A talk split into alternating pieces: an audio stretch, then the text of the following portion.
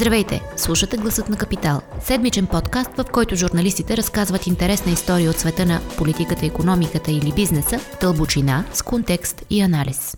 Здравейте! Вие сте с гласът на Капитал, а аз съм Зорница Стоилова и тази седмица си говорим за закона за мерките и действията по време на извънредното положение. Той беше обнародван тази седмица, но влиза в сила с задна дата 13 март, денят в който Народното събрание обяви извънредното положение. В него се съдържат редица важни разпоредби, които засягат както правата и задълженията на гражданите, така и собствениците на бизнеси и взаимоотношенията им с техните служители. За да ни помогнат да разберем какво се променя за хората и бизнеса от това извънредно законодателство, тук са Росен Босев и Ивайло Станчев, които следят закона още от дискусиите в парламента. Можете ли в началото първо да, да кажете като, като дух или като философия, адекватна ли е закона на създалата се ситуация, предвид, че беше прият в така доста голям хаос, част от мерките бяха доста спорни, бяха, беше въведено вето на президента, някои отпаднаха в последствие. В крайна сметка, има ли яснота? Тоест, дава ли яснота на гражданите и на бизнеса този закон? Ситуацията е извънредна, което ни кара, би трябвало да сме малко по-снисходителни към, към държавното управление, защото те нямат опит с такава ситуация, нито тук, нито, нито другаде в, в Европа. Mm-hmm. А, тоест тогава, когато се променя, променя законодателство и се прави законодателство в, в условията на хаос, кратко време и така нататък, е нормално да стават грешки. Поред мен крайният продукт е в такова състояние, че позволява постоянното му усъвършенстване от тук нататък с днешното решение на Народното събрание да се, да се разпусне. Обаче, а, очевидно, народните представители не виждат проблем с, с текстовете, които, които сътворих. Според мен закона въвежда някои решения, а, нали, които са времени, каквато е неговата идея, но други текстове а, създават объркване, създават хаос и, и несигурност за, за бизнеса, за работодателите и за, и за гражданите също така. Mm-hmm. Добре, нека да започнем от някои от мерките. Може би първо можеш ли да обясниш, Росен, а, какво ни чака, ако не решим кар- карантината? В първоначалния вариант на, на законопроекта, така както, както беше внесен от управляващите, идеята беше да бъдат записани а, а, така, основната група от мерки, свързани с ограничаване на свободното придвижване, а, които копираха на практика заповедта на, на министра на здравеопазването от, а, от 13 март. В последствие този подход беше изоставен и беше решено с закона да се даде правомощие, да се делегира на министра на здравеопазването да предприема каквото намери за добре, като мерки ограничения, свързани с, с изолацията, социалната и поставянето под карантина и така нататък.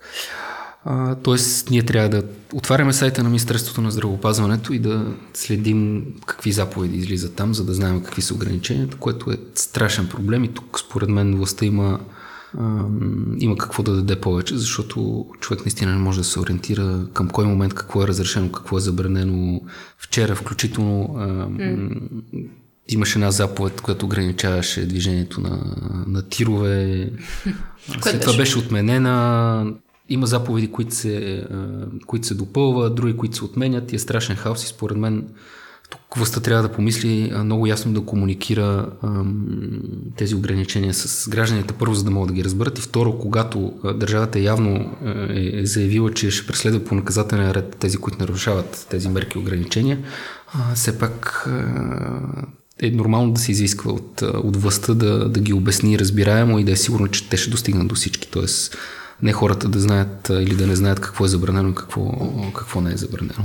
Пример давам с прословутото ограничение да не се събират повече от двама човека, ако тръгнете да търсите по заповедите на министра на здравеопазването, което беше основният аргумент на парламента да, да преустанови своята, своята работа, ще е много трудно да откриете подобно ограничение. Има ли го, няма ли го.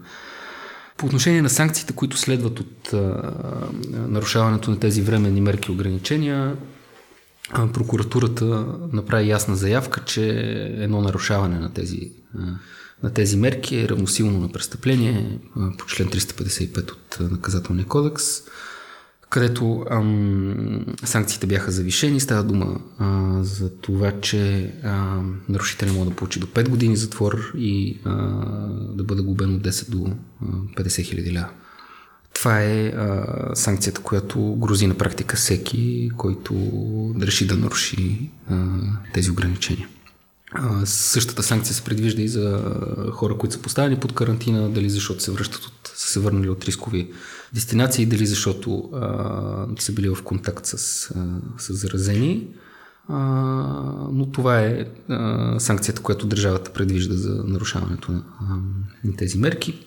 Вчера го видяхме всъщност покрай случая с економиста и бивш общински съветник Владимир Каролев, че прокуратурата е готова да прилага тези санкции. Нали, той беше подведен под наказателна отговорност заради това, че е отишъл до хотела си в Разлог и се е разходил в, в Пирин, а пък е декларирал, че има неотложна работа там. Mm-hmm. Което те приемат, че е нарушение на мерките и съответно той следва да носи наказателна отговорност това, което така е спорно какво следва според мен, но явно държавата е решила да... Да го използва за назидание. Да го използва за назидание, както, както беше подчертано в съобщението на прокуратурата по този случай. Нали, че той е обществено известна личност и че тя с поведението си да дава пример. А той освен, че е нарушил карантината си, беше подведен под отговорност и за, и за друго нарушение, а, за това, че е критикувал а, наложените мерки от правителството в социалните мрежи. Това има ли такъв, такова огранич... ограничаване на свободата на изразяване, което предполага този закон? Имаше идея в, в текста, който, който беше гласуван окончателно закона за, за мерките във връзка с изваредното положение, да се направи една промяна в наказателния кодекс, свързана с текста за така подаване на фалшиви сигнали за бедствие или за тревога. Това е текста, по който масово се съдеха тези, които са подават фалшиви сигнали на 112 за бомба и така нататък, който беше доразвит и в него беше добавен един изключително спорен текст, който казваше, че под наказателна отговорност се подвежда и всеки, който разпространява неверна, невярна информация за заразна болест. Тоест тук под отговорност трябваше да бъдат подведени нали, представители на Светия Синод, включително и щаба на кризис, шефа на кризисния щаб генерал Мутавчийски, който в края на февруари месец обясни, че всъщност коронавируса не е опасен. Нали? Очевидно, че разпространява невярна информация и проче, и проче. За щастие този текст а, попадна под ветото на, на президента и управляващите бяха м- съгласни да той да отпадне в а, в, да отпадна от финалния вариант на, на закона. Това обаче не спря прокуратурата и тя така прие, че може да използва и стария текст на закона, а именно, че а, публикуването на статуси в Фейсбук, които излъчват, дават сигнали за тревога, каквото според тях е критикуването на мерките взети от правителството, в случая на, на, на Каролев, съставлява престъпление. Тоест, ние всички трябва да сме разтревожени от това, че Каролев е взет под отговорност за, за тези си думи. Ами, Той какво точно казва? Че мерките са безплодни. Без, нещо подобно мисля, че му беше статусът. По принцип, международни е, журналистически организации излязаха с отворено писмо е, вчера, мисля, е, така на европейско ниво поставиха въпроса доколко мерките свързани с е, противодействието на, на пандемията могат да застрашат свободата на изразяване. Това е един много, а, много ярък пример за това как може да бъде ограничена свободата на изразяване. Всеки има право да, да изрази критика, всеки има право да постави под съмнение една или друга мярка. В крайна сметка в едно демократично общество без подобен дебат институциите трудно могат да да си вършат работата. Mm-hmm. Минаваме в, в един авторитарен режим, т.е. всичко, което се приема от централната власт е правилно и, и трябва да се изпълнява безпрекословно. Тоест ще следим с особено внимание как съдът ще се отнесе към то, точно тази част от обвинението на Каролев. Обвинението, че е нарушил мерките, а, хипотетично може да има своето основание, въпреки че според мен е прекомерно. Нали? Човек има хотел там, отишъл е, нали? това, че по-късно и тенденциозно е показвал как всъщност може да се придвижва свободно. Нали? Това, е, това е друг въпрос. Не смятам, че човек трябва да бъде подвеждан под наказателна отговорност заради това нещо. Mm-hmm. Но по отношение на обвинението за, за неговия фейсбук статус, мисля, че е много тревожен сигнал и а, така може да има ефект сплашване към, към всички. В крайна сметка такъв дебат съществува. Съществува не е само в България, съществува в целия свят за това какви са правилните мерки, дали прекалено рестриктивните мерки не задушават економиката и всъщност възстановяването от тях ще е много, по, а, много по-трудно и така нататък. Това е съвсем легитимен дебат и ограничаването му по този начин а, е повече от опасно. Да. А освен освен тази част, имаше и друга, друга част от, от тези мерки, които притесни хората в социалните мрежи и много беше коментирано. А, това, че МВР получи възможност да изисква от мобилните оператори трафични данни за хората поставени под карантина, които са нарушили. Какви, при какви условия могат да получат те тази информация а, и как могат да я използват? Честно казано, моето мнение, като съм говорил с, с хора от сектора, основната идея на, тази промяна е по-скоро да стресне хората. С идея на усещане, че нали, държавата, ако се отклонят, ще, ще ги хване. Абсолютно безполезна на първо време промяна, защото няма как да постигне целите. А, полицейският патрул ще отиде до дома, където някой трябва да поставим под карантина, ще види, че той не е там, там нататък няма никакво значение всъщност къде се намира. Те ще го върнат рано или късно. Информацията за това, защото в крайна сметка промяната засяга това. Полицията може да иска, от мобилните оператори информация за това към коя клетка ви е вързан телефона. Информацията за това към коя клетка ви е вързан телефона не може да помогне на полицията да ви локализира, защото една клетка може да обслужва от 200 метра до няколко километра.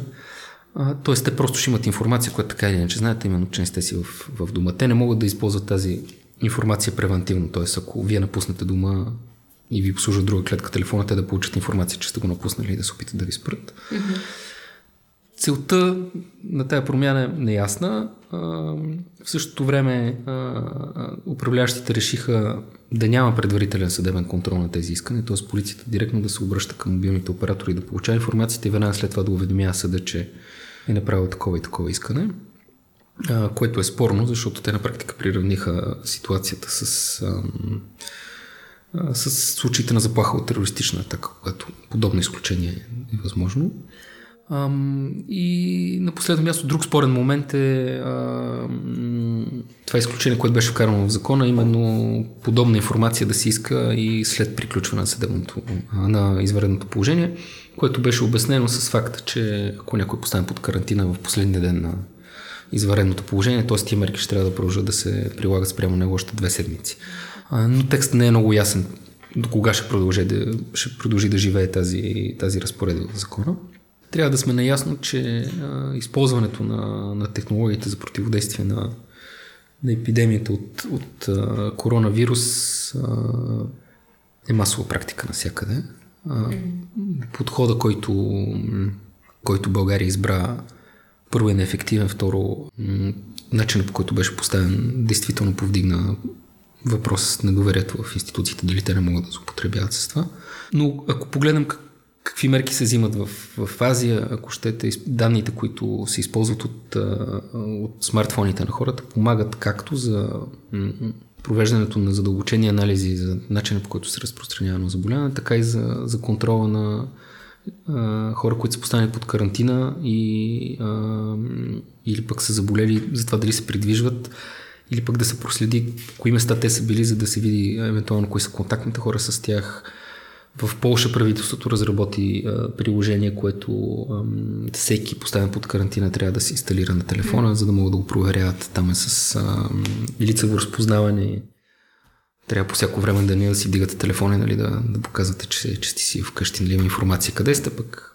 Вау. Wow. такива стъпки се правят във Франция. Масово данните, които ние съвсем доброволно предоставяме на най-различни приложения, които инсталираме на телефона си, масово в Западна Европа се използват и в Италия, в Австрия, в Германия за, за анализ, изграждането на модели, които да помогнат по-добре на властите да разберат как, как се разпростира заболяването.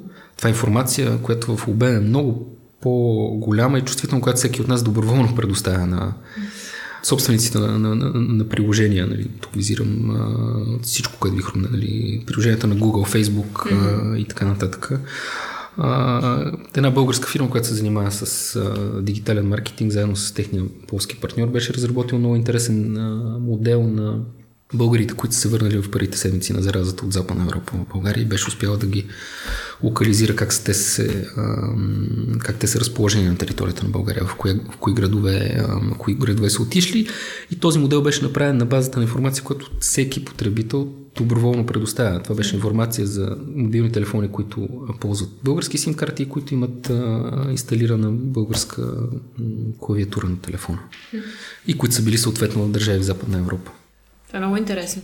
То е интересно, Роско, извиня, че се намесвам, да. доколкото разбрахме, нашите власти не обърнаха никакво внимание на тази информация по някакъв начин ами, да За съжаление, да за съжаление тя като се обърне каруцата, нали, има пътища много, ни, такъв, от днешна гледна точка може много да даваме.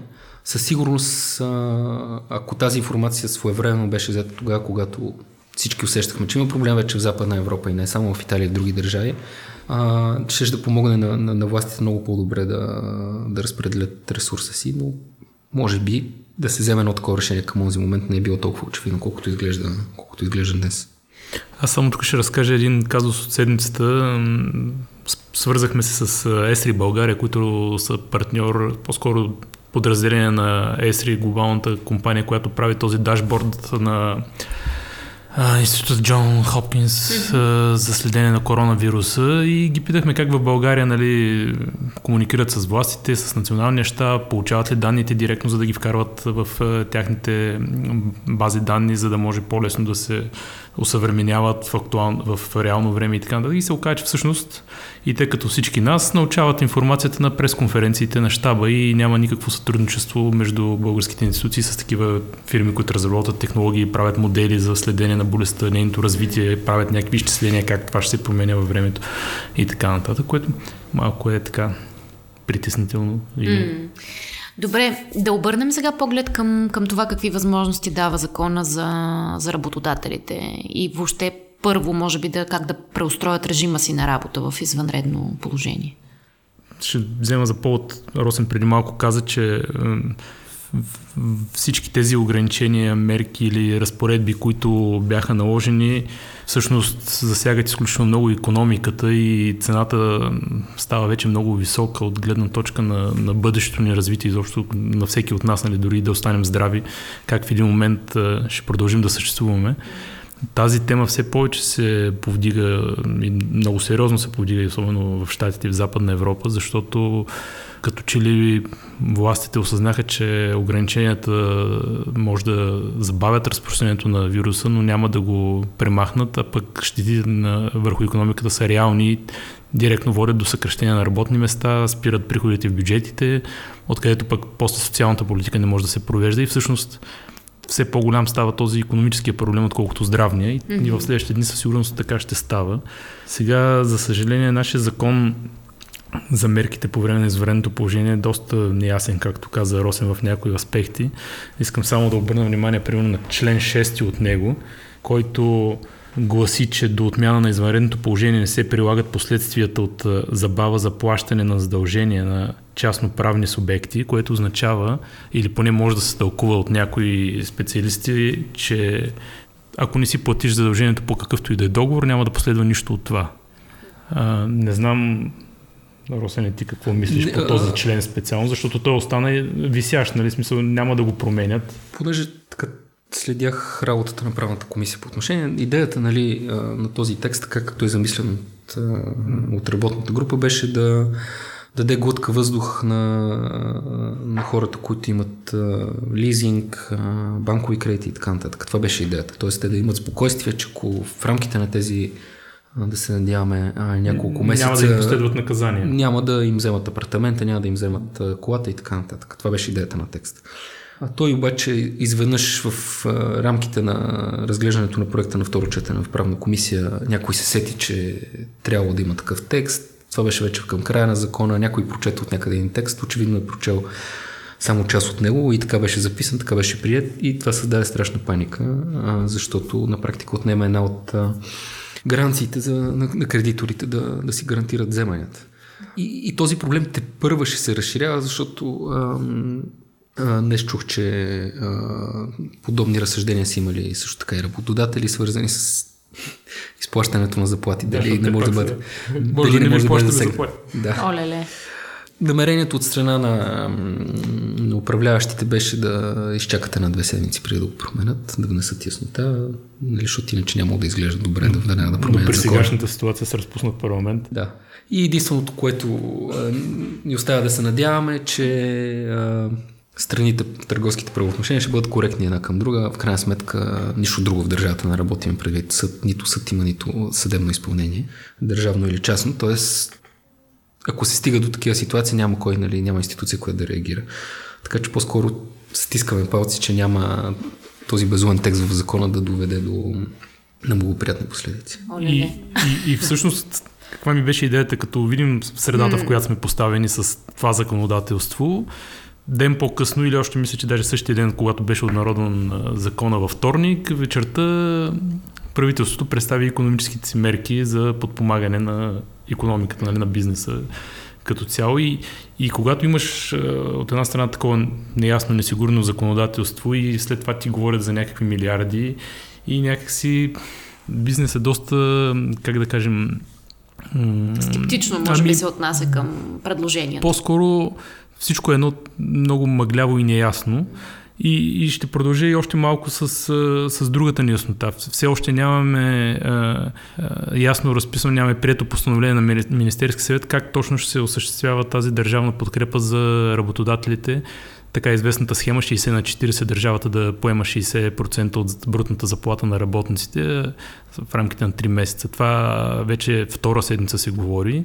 Записано е като мярка в закона за мерките за по време на изваредното положение, но първоначално предложения проект не се хареса изобщо на, на работодателите, тъй като беше силно рестриктивен. Почти никой не можеше да участва в схемата.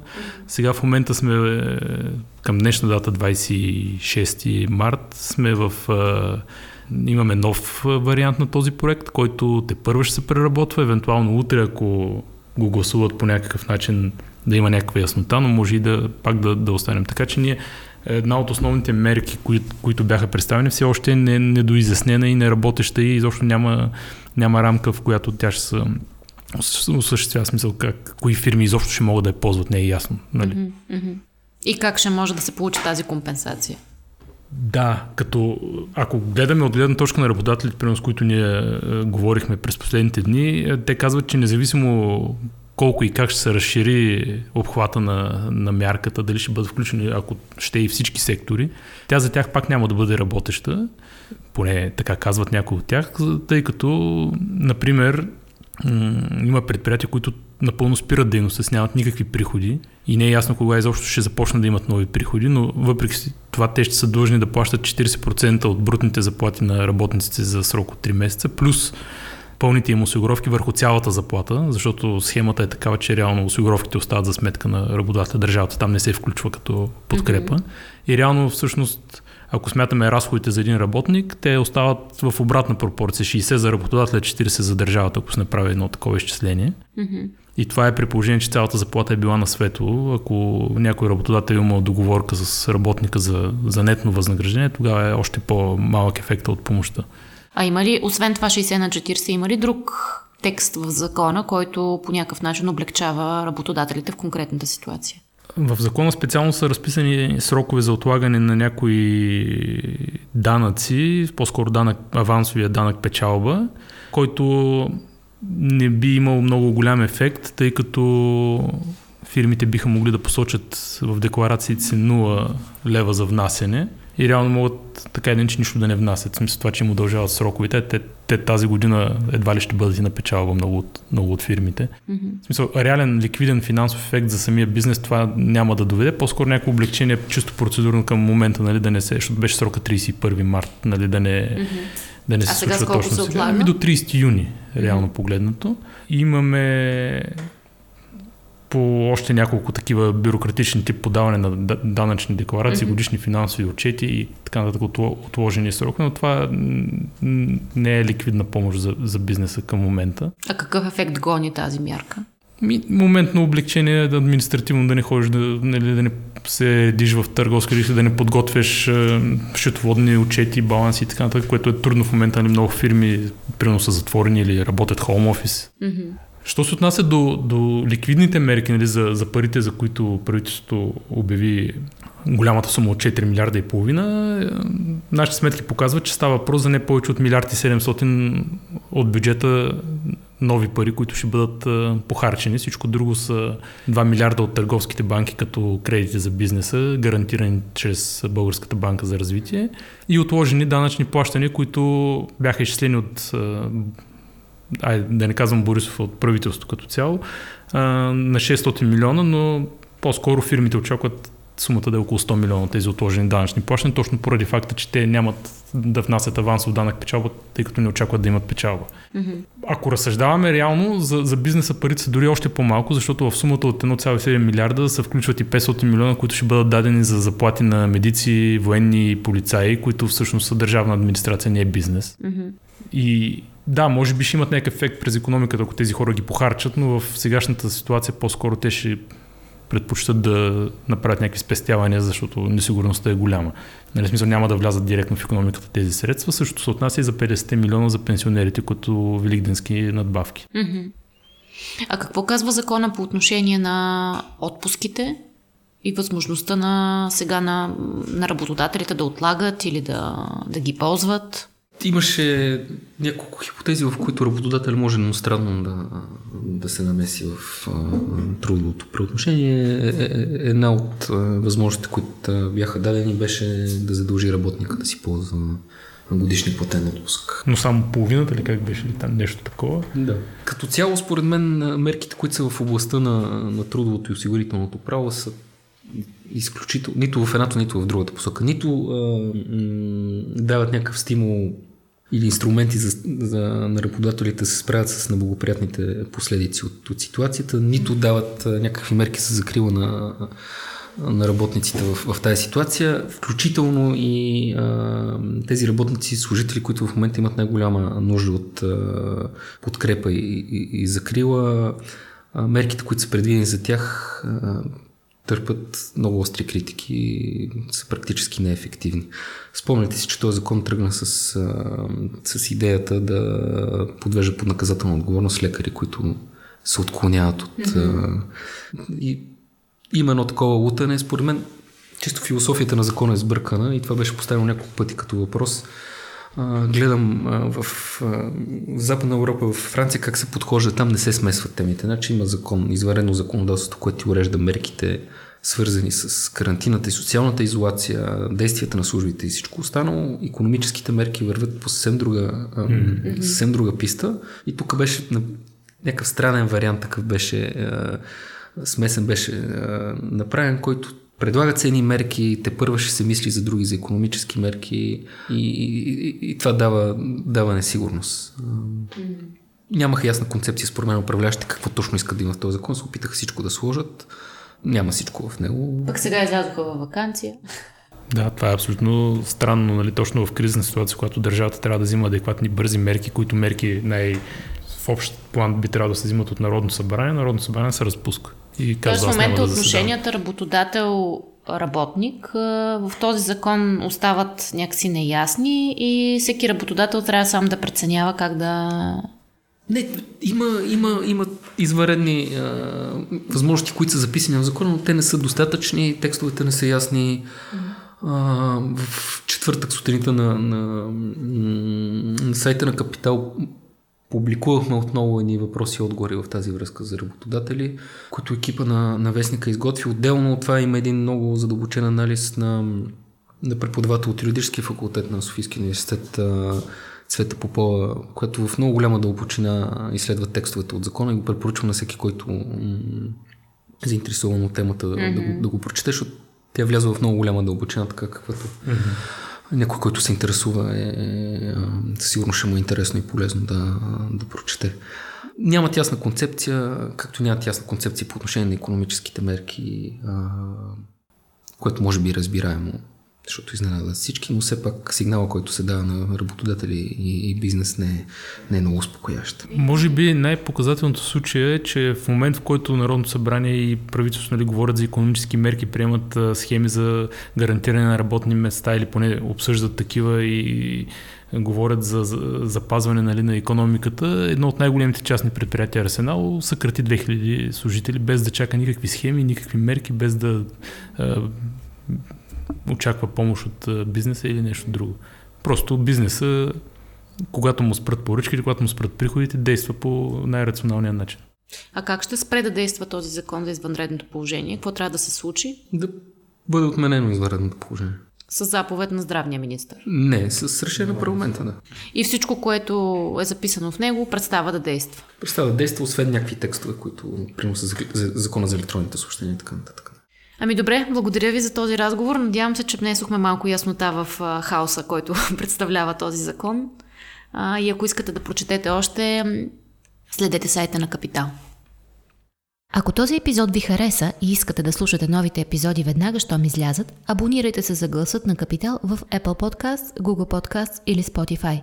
Обратна връзка за гласът на Капитал можете да ни изпращате на подкаст или в познатите ви профили на Капитал в Facebook и Twitter.